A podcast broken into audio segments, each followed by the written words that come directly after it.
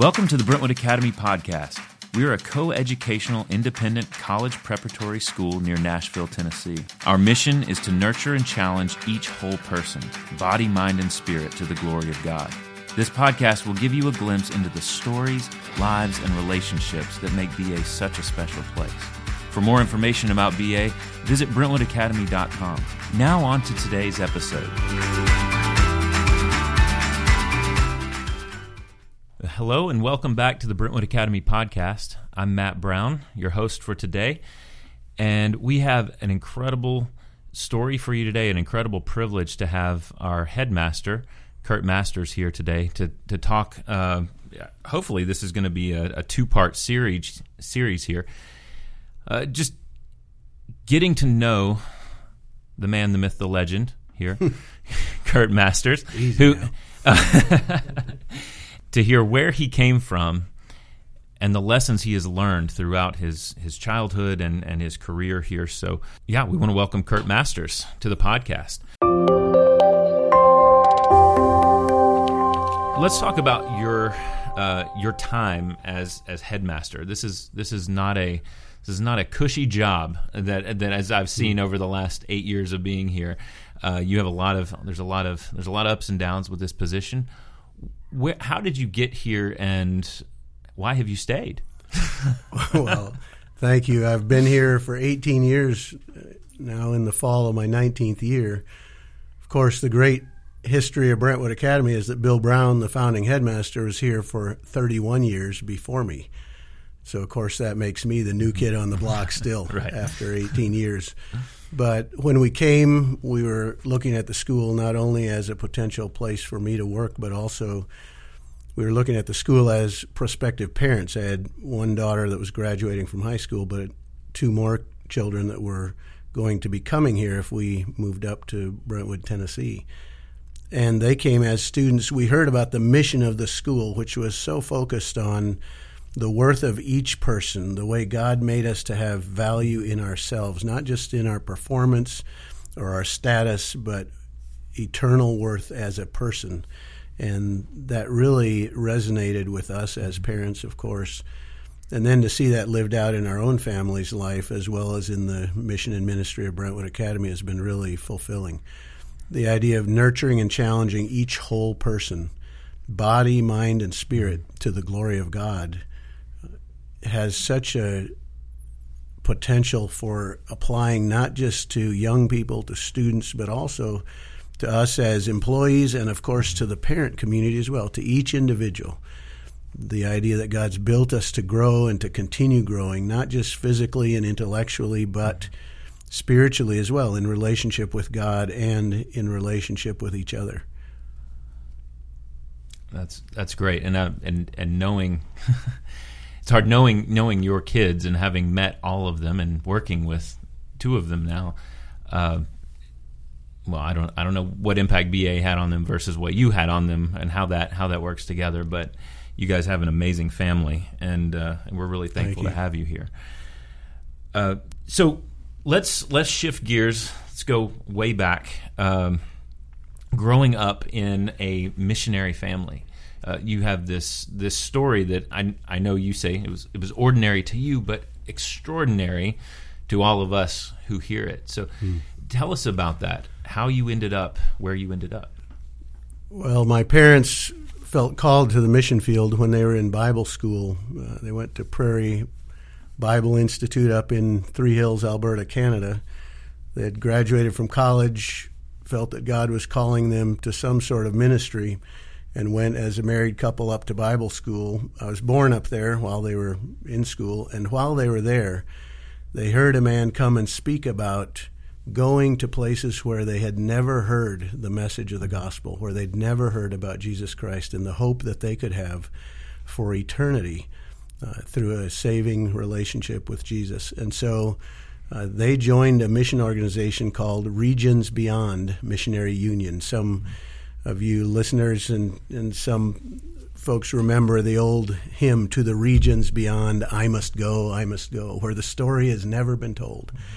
And they felt compelled by God to offer their lives in service to that that thought that God equips people to carry the message to those who've not heard.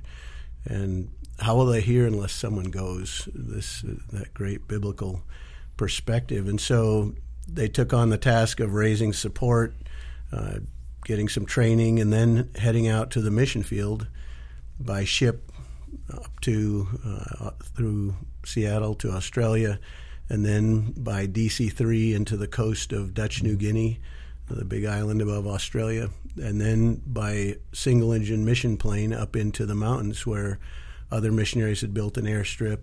They began to learn the language there and serve at an established mission station, and then the mission was continuing to develop new outposts. And my father went in with another missionary to build an airstrip in a place that was very remote where no outsider had been that we know of. And so from the wow. air, they could see five yeah. villages in this great bowl shaped valley. So they walked in uh, a seven day journey by foot. Took about 15 minutes by single engine airplane. goodness. But walked into this area, didn't know the language or have anyone with them that that knew that language, and so of course basic elements of demonstrating that you are friendly and not mm-hmm. coming uh, with uh, opposition in mind or a takeover, offering gifts, trying to learn the language, and then trying to negotiate for land to build an airstrip and to build your house, and then eventually to have the family come in once the airstrip was built. And so, because you said the the people, I've heard you say the people had the same word for stranger as enemy. Correct? Right. Is that, yeah. That right? so, an outsider to places where, especially primitive places where they're warlike, they were cannibals by tradition, uh, very territorial. Uh, the outside was a threat, and so trying to bridge that with gifts and with uh, demonstrations of coming in peace was part of the part of the challenge. Wow. So within that, and and uh, and I should I should go ahead and so I don't forget. Uh, th- this story is written out in, in, in detail on the website, and, and so from for whatever else, uh, if there are other details that you want to catch from this, uh, I would check out the website. Mr. Uh, Masters' bio on the website is is is very compelling reading to say the least. I just I just read that before I came up here, but well, thank you. There are a couple books that have been written about the extended story of my father and, and his mm-hmm. death, as we may touch on later. Uh, to Perish for Their, their Saving by Helen Manning, and then Lords of the Earth by Don Richardson share wow. some of those stories. Yeah, it, it, it definitely, it def, from what I've read, it definitely fits in the realm of those other stories that we hear of the Jim Elliots and and you know the missionaries that have gone mm-hmm. all over the world in service of the of the gospel. Uh, let's talk a little bit about about the dangers. Um, I, know, I know we, we have your father's story um, to tell, but but just in the in the daily life, uh, what was the daily life like there? You know, growing up overseas in a primitive area, it was a lot like Swiss Family Robinson. We had a house that my father built. The people there were were very primitive. They were still Stone Age folks, which means they hadn't developed the use of metal yet. And so, in terms of actually having the luxuries we enjoy here, uh, none of that was available. So when you got up in the morning, if you started a fire, you had warmth. Mm-hmm. You know, if you wanted hot water for a shower, you had to warm up the water yourself. There were no water heaters or electricity. Uh, some of the luxuries we take for granted. But if we think back 100 years or 200 years to a time when those things we think of as civilization weren't a normal part of the experience. That was how I grew up. So my dad had running water put into our house, not by calling a plumber, but because he went uphill from our house and fenced off an area where a spring came out of the ground and built a little dam there and put some uh, hosing down to the house downhill and had a 55 gallon drum outside the house up on stilts so that could fill the drum and then that would come down through a faucet into our kitchen. Voila, running water. I know when I read the when I read the part about him having to build the airstrip by heating rocks and pouring water on them to, to crack them. Right. I was thinking, okay, well, it brings to mind a little bit of what Stone Age meant. you know that that kind of technology, well, or lack thereof it is interesting and, and really fun to reflect on how many things can be accomplished without the luxuries of modern technology. And of course, heating rocks up and pouring water on them. it works just like it works when you drop an ice cube in, in your glass. It right. cracks and right. then you can chip it up more easily. But uh, there are a lot of technological complications in trying to bring the gospel to a place where there's none of the infrastructure developed communication, uh, transportation, uh, simply the idea of translation, developing a written language where there is none. There's no right. dictionary, no set of uh, translating specialists available to teach you the language. And so, trying to understand how to communicate forgiveness or a need for forgiveness, how to communicate salvation or eternity, how to even describe God, a God that's not just one of many spirits, but the creator of the universe. And then to try to convey the idea that God intends a personal relationship. How do you say that in such a way that it means in their language what we intend or we believe it means in our own language? There are, there are so many places for me to go with this. The things that I read, the different instances of where you're you know, from from literally from getting off the plane, your life was in danger. Hmm.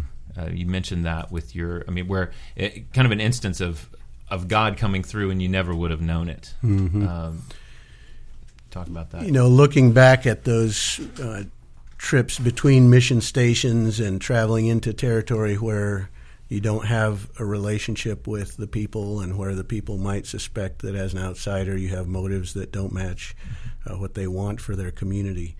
Uh, there was certainly risk, and I think back as a child, I, I, didn't have any say in where my parents were going, but they knew that they were stepping out into places where the normal securities that we count on, uh, sort of a rule of law or a common sense of what the boundaries are for how we treat each other or right. uh, what someone can do if they're upset or even how to fit into a community. Uh, that they're stepping into territory where that wasn't mapped out and where there weren't the certainties that we sort of assume mm-hmm uh, here in our country or in, in places that we see as part of the civilized world. Mm-hmm. And yet they were certain that God was calling them to bring the message of the gospel to people who didn't have that hope uh, and who'd not heard about hope in Christ. And so, on a real practical level, the risk of disease or the risk of uh, you know, just the transportation itself into rugged territory. It was before GPS. If you're flying in a single engine airplane over the mountains, uh, even when when I was in high school, there's still areas of the mountains where it was blank on the map because they hadn't mapped it out. Uh, so when you're flying and you get above the clouds, no GPS, you have to find a place where there aren't clouds to come down. Right. And so just flying from one mission station to another in the rapidly changing climate there there's a risk that you could be up there and not have a place to be sure to come down without having a mountain in the way. And then, of course, the reality is that the people really did fight and that they really occasionally attacked people and, and sometimes ate people. My parents took on that risk because they believed God had called them to it, and therefore that God would provide opportunity to build those relationships and and to develop inroads for the gospel. And of course, that that meant that when we went into a place as a family, my dad knew that he was bringing us into an area where there was risk for us as well. But again, trusting that God, who was calling them to that, would provide uh, the protection that was needed for that. Later on, you mentioned to hearing after the fact about getting off the plane. When we came back for a 25th memorial service for my dad in 93, the some of the men who had been there when we first came to join my dad after he'd built a, a sort of a rough-hewn house out of poles and and uh, thatched the grass that like you'd have a thatched roof in England, uh, and a bark floor and a fireplace that was that he had in the house for us and and brought us in there. Uh, we were told later that the people had decided that we weren't spirits, we were outsiders, and so to kill us all when we got off the plane, and because we were bringing more, or my dad was bringing his family in, And when we got off the plane, my mom was wearing a red dress. And something about that red dress prompted one of the chiefs to say, wait a second, this is a bad sign. It's a sign of blood. Spread the word, spread the word. We're not going to kill them. Of course, we didn't mm-hmm. know that that happened Right. at the time. It wasn't until way later that this gentleman, who was a believer when he shared it with us, uh, was prepared to kill us all at the, when we got off the plane. Wow. Yeah, that it, it's just a, it's a fascinating story. Get, let's let's hear. I want to hear maybe a, a more maybe a more a more personal uh, it's a more personal question here, but how did you feel? You you say that it was normal growing up, but but even being able to because that, that's all you knew. But but looking back, what, how do you feel about your parents' decision there uh, to raise you in such an extraordinary environment and dangerous? I think two parts of that question. Probably one is how do I feel now about it, and the other is how did I feel then. I felt then probably like most kids feel. I didn't have any say in the matter. Right. I, I was. You're- I you're didn't want to be ride. somewhere other than where my parents were, Right. and like I, uh, I've mentioned in several settings. Everything's local to the people who are there. Everyone I knew grew up where I grew up Right. and so, or at least to a point. And so, although it was definitely, in retrospect, an adventure and and some risk, at the same time there was a certainty about having been called to do that and following God's leading to to offer something really significant. And I think perspective comes from recognizing the priorities that lead to the decisions that lead to the action steps that you take. And so for my mom and dad, their priority was doing what God had called them to do. And that led them to a certainty that while recognizing the risk, they understood that God had a means to deliver a message and that they were the ones in a position to share that message of hope. And so I look back on that and I see it as having been raised in an environment with a great adventure and and some phenomenal experiences. I really appreciate the underpinning of godly parents who demonstrated their faith in really practical and sacrificial ways. And what you might think of as a hardship, I look back on and see really um, as formative in, in shaping my perspective on life. I'll give you a, a trivial example, but it's not an insignificant example. When we got a Christmas package, it might include a pack of M and M's. It did include occasionally a pack of M and M's, and when we opened the pack of M and M's, it would be with mom as the sergeant at arms, three for you and three for you. Right. I had two brothers Yeah, and two you- sisters, yeah. so it was three M and M, not three bags, three M and M's for you and three for you, and we savored those M and M's. Yeah. And I think back, you know, now if I buy if I buy a bag of M and M's, it has no significance to me. But three M you know, when you're taking an M and M at a time, uh, you know, there were times when, uh, well, you couldn't buy new shoes if you wore your shoes out. You had to wait until something came from the states, and just so many practical areas where we valued what we had. I think back to just my grandparents as farmers. You know, when they tore uh, some lumber off a barn, they saved the nails in a tin can. Well, we did that over there too. We couldn't go down to Ace Hardware or Home Depot and buy new nails, and so you straightened out nails and you used them again. And so there's a sense of valuing what you have and appreciating uh, every little thing. Of Yeah. course, my mom and dad grew up in an era when you saved the paper bags and you saved the rubber bands and so on. Right. And I think there is a perspective about not wasting what you have that does grow out of a biblical premise too, and that is if you're faithful in the small things, you'll be faithful in the big. And don't want to equate that too closely to M and M usage, but but I think there are other really important uh, Right. aspects of that. Right. That if we manage the small details, the obedience in the little things, it leads to the opportunity to obey in bigger bigger things. When you think about dangers, of course, part of the problem is that you don't necessarily anticipate what will come out of some of the decisions you make. My dad built our house in between the villages so that we weren't associated with one or the other. And that was a great idea. Except the villages sometimes fought. And mm-hmm. where did they fight? In neutral territory. And so, right out front of our house, in our yard, multiple times, it was a setting for people yelling at each other and upset. And then all men of puberty age and above carried bows and arrows as a weapon, kind of like the Wild West.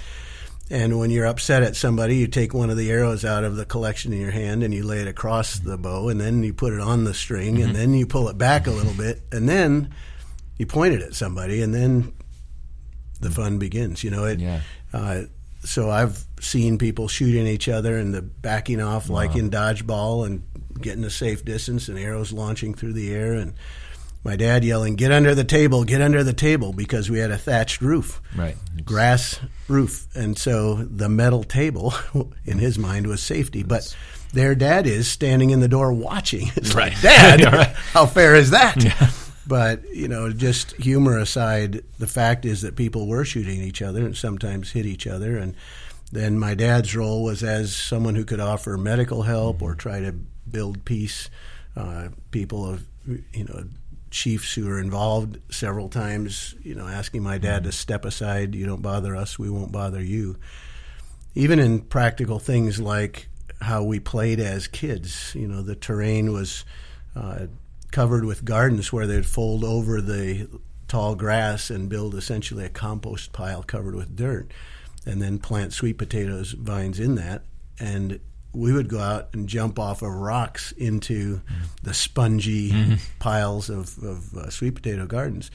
And at one point, my sister and I were jumping off of that and running around back up onto the rock. We noticed something really cool. The rock was covered with red moss, and there were skulls there people's skulls.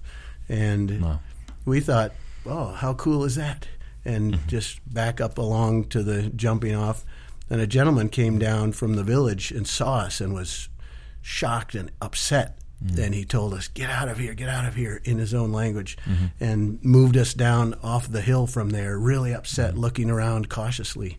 We'd been in a place where we were not supposed to be, where uninitiated people uh, were not allowed to be a, a place where uh, only adult warriors could be as a place of refuge. There, a place where there was some significance that meant you were at risk of your life if you were there. And this man took us down and away from there wow. uh, at some risk to himself.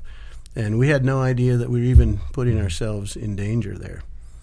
But you know, as as our story went on, we were welcomed in that valley, the Korupun Valley, where people began to accept the gospel, where my dad began to translate scripture. There's more uh, to that story about how the gospel was finally translated mm-hmm. by other missionaries after us, and and uh, the way the people there received the gospel in their mm-hmm. own language. A great story in its own right. Uh, but then, of course, you know, moving on from there, when I was in seventh grade, I was 11 going on 12. Uh, my dad was traveling between our mission station and Ninia, mm-hmm. another that that station seven days walk away, to find another place to build an airstrip mm-hmm. where it'd be easier to share the gospel to get there more quickly. And he and another missionary were shot and killed, along with some local mm-hmm. believers. And you know, just that wasn't something we learned immediately, but eventually, some people who got away got to another mission station mm-hmm. called Angguruk nearby, and a couple days walk away and, and shared that they'd been shot. Mm-hmm. And of course, my mom uh, was at that time three months pregnant with my youngest brother. So uh, she had been the missionary wife. You know, he was mm-hmm. the ordained minister, the pastor. Um, but God had called us as a family. Mom believed that thoroughly. You know, how do you respond in a situation like that? That's and, and, how do you make sense of this? We're here to share the gospel. God's called us here. We have a purpose. Mm-hmm. And now suddenly dad's killed. And, you know, where do you go with that? Right. My mom chose to stay on the mission field and really just continue to believe that God had called her to, mm. to help share the gospel and continue to play a role in bringing the, the good news to the people there in, in Irian. Mm. Yeah, it's a it's a it's an incredible story and, and, and I appreciate every time you, you tell that story here because it's it so far outside of many many people's frame of reference, and yet as as I want us to get into in the in the next episode, talking about uh, what's not different, uh, what what really what really it, it transcends culture in in the human mm-hmm. experience, and, and some of the lessons that you learn. I mean, obviously we have we have families here that you know. That, that mm-hmm. have lost fathers, and, and, and you're uniquely positioned to be mm-hmm. able to to minister to those mm-hmm. those kids, and and uh, and we have all sorts of suffering, and, and and in your bio on the on the on the website, I I, I love what you talk about with fear. Mm. And uh, and the the response the, the the natives there their response to the gospel based on fear, the fear that mm-hmm. they had not not fear of the gospel, which is what how so many of us mm-hmm. you might have come to faith, fear of you know going to hell or whatever, but fear of what they were currently going through, mm-hmm. that they lived in fear, and and and and the gospel bring, being good news to lead them out of that. Mm-hmm. Uh, so I I appreciate you, you, you telling your story about your father. That that is where I wanted to end, and I and I'd like to. Uh, I'd like to, to set this up just uh, for those of you listening. Uh, please uh, encourage you to listen, to tune in for this second episode uh, where we, we get to go a little bit more in depth with uh, what happened when you came back uh, 25 years later. Mm-hmm. You, you, mentioned it briefly. In 1993, you got to come back for a 25 year you know, reunion there and to mm-hmm. kind of mm-hmm. see the long term effects of you know, your dad's ministry and your family's ministry. and then I want to go into again some of those lessons mm-hmm. lessons learned and, and how does that how does that how do you build that into mm-hmm. your philosophy of education and ministry and, and doing Christian right. education? I think just as we close, one important part of the puzzle is that that was not the end of the story. Right. You know that God has an eternal purpose and and an ability to take tragedy and to apply it to uh, to growth and change. And so, not only in my own life, but watching the lives of that valley, the Seng Valley, where mm-hmm. they shot and killed, uh, you know, a number of believers. God, through a series of really unique ex- experiences and events, including a plane crash some six months later, uh, and some some follow up work with missionaries, brought people to the place where they said, "We'll hear what you have to say. Send us your your teachers." and it opened the door to the gospel through a series of tragic situations and yet you know that that defeat was not an eternal defeat it mm-hmm. was certainly a loss uh, some you know a painful loss and yet God used that to open the hearts of people to the gospel yeah. and so there's more to the story and right. and that certainty that God's at work in all the circumstances doesn't grow out of just uh, you know empty optimism it grows out of practical experience and it's rooted in a conviction about who God is and who God intends to be to us personally and then the impact that has on us corporately. Yeah, I love I love this line. Not to steal your line, but I love it, and I probably will steal it at some point. God is a master at turning defeat into victory. Mm-hmm. I love that. I love that. Um, Curt, thanks for being here, and thanks for taking time out of your day to share this with us. and And uh, I look forward to being able to sit down and and, and talk through you know another episode of this and and, and kind of you know, pull together the lessons from from this incredible story and just from your decades of experience now in in education and how you bring those things uh, together. Mm-hmm. It is interesting to look back and see God's hand at work in and through circumstances that we wouldn't necessarily have chosen for ourselves and certainly don't control. Mm-hmm. And then you can look forward with that same confidence that God's at work and that God is in control thank you. And thank you for listening. And uh, we'll be back uh, shortly with another episode uh, talking to Curt Masters.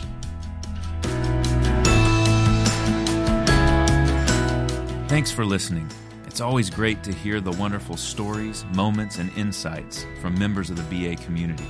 If you have an idea for a podcast episode, we want to hear it. Just visit brentwoodacademy.com forward slash podcast to submit your episode idea today.